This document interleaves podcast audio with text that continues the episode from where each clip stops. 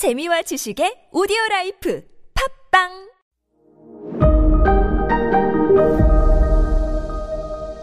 네, 여러분 안녕하십니까. 역사 스토리텔러 선 김 인사드리겠습니다. 아, 공지 사항 몇 가지만 말씀드릴게요. 아, 일단, 어, 오는 5월 17일 수요일 저녁 7시 반에 예스24 주최로, 어, 이 썬킴의 거침없는 중국사, 중국사 특강이 있습니다. 아, 시간 되시는 분들은 많이 오십시오. 신청은 예스24 홈페이지에서 하실 수가 있습니다.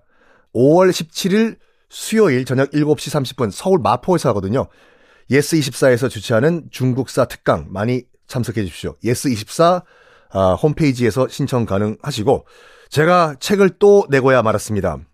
뭐 거의 책 찍어내는 machine인데 썬킴의 영화로 들여다보는 역사란 책이거든요. 아, 이것도 아마 이 방송 나가는 시점에는 예약 판매, 예약 구매가 가능할 겁니다. 우후.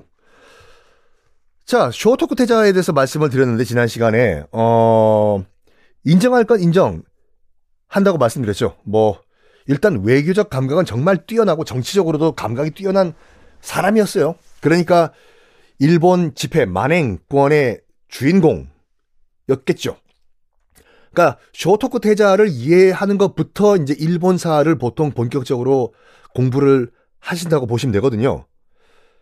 쇼토쿠 태자가 지금까지는 백제로부터 기술과 선진 문물을 받아들였어요. 근데 방침을 바꿉니다. 오리지널로 가자. 그래가지고 물론 수양제에게 도발은 했지만 많은 학생들을 수나라로 보내요. 그래서 가서 보고 오라고. 한 번 가면 보통 8년, 9년 동안 있다가 공부한 다음에 돌아오는 그런 시스템이었거든요. 견수사라고 한다고 말씀드렸죠. 그러니까 수나라에 견학 가는 사람들, 견수사. 뭐, 우리로 치면 약간 기분이 나쁠 수도 있어요. 다 이제 백제에서 뭐, 기술자, 승려, 학자들 다 가서 뭐, 많이 키워졌는데, 이제는 다 됐고, 오리지널로 간다. 백제 패스. 수나라로 바로, 고고! 수나라는요, 그 중국사, 뭐 제 책에도 말씀드렸지만, 38년, 40년을 못 가고 망해요. 수양제라는 미친 삐이 나라를 말아 먹어 가지고 방금 말씀드린 그 수양제. 수양제가 무슨 뜻이냐면요. 수나라 숫자에다가 양이요. 매, 이 양이 아니라 불살라 태워버릴 양자예요. 그래서 나중에 후손들이 저 인간 때문에 수나라가 다 멸망했다고 해서 굉장히 치욕적인 이름을 붙여준 거예요. 수양제, 수나라를 불태워 싸질, 날려버린 그 황제.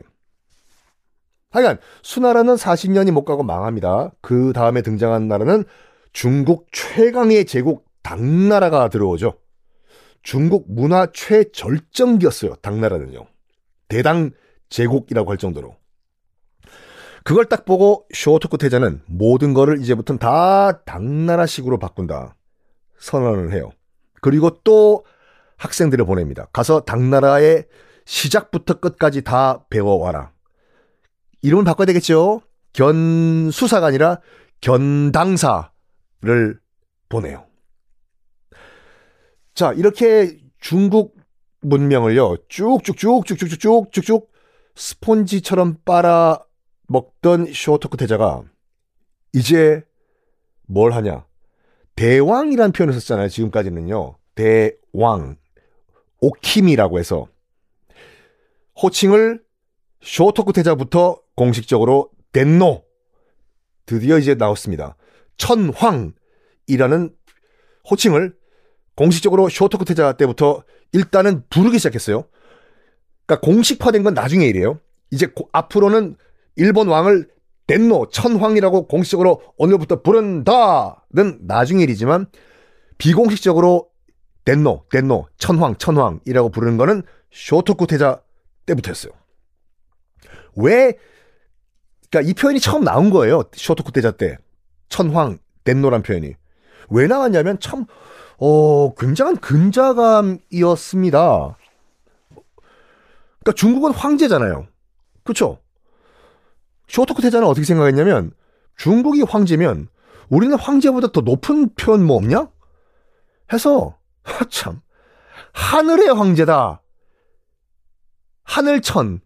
그래서 천황이 된 거예요. 참 그 근거 없는 자신감 인정. 쇼토쿠 태자요. 어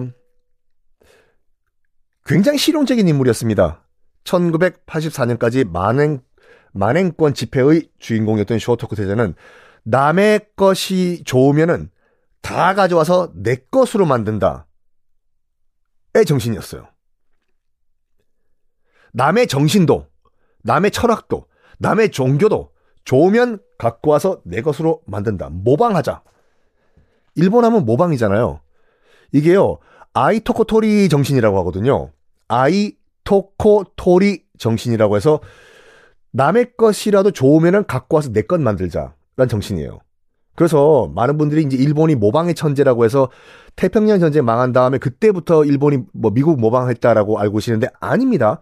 쇼토쿠 태자가 이 정신을 일본의 뿌리 박아버린 거예요. 그때부터. 당나라 것이라고 해도 좋으면은 갖고 와서 일본화 시킨다.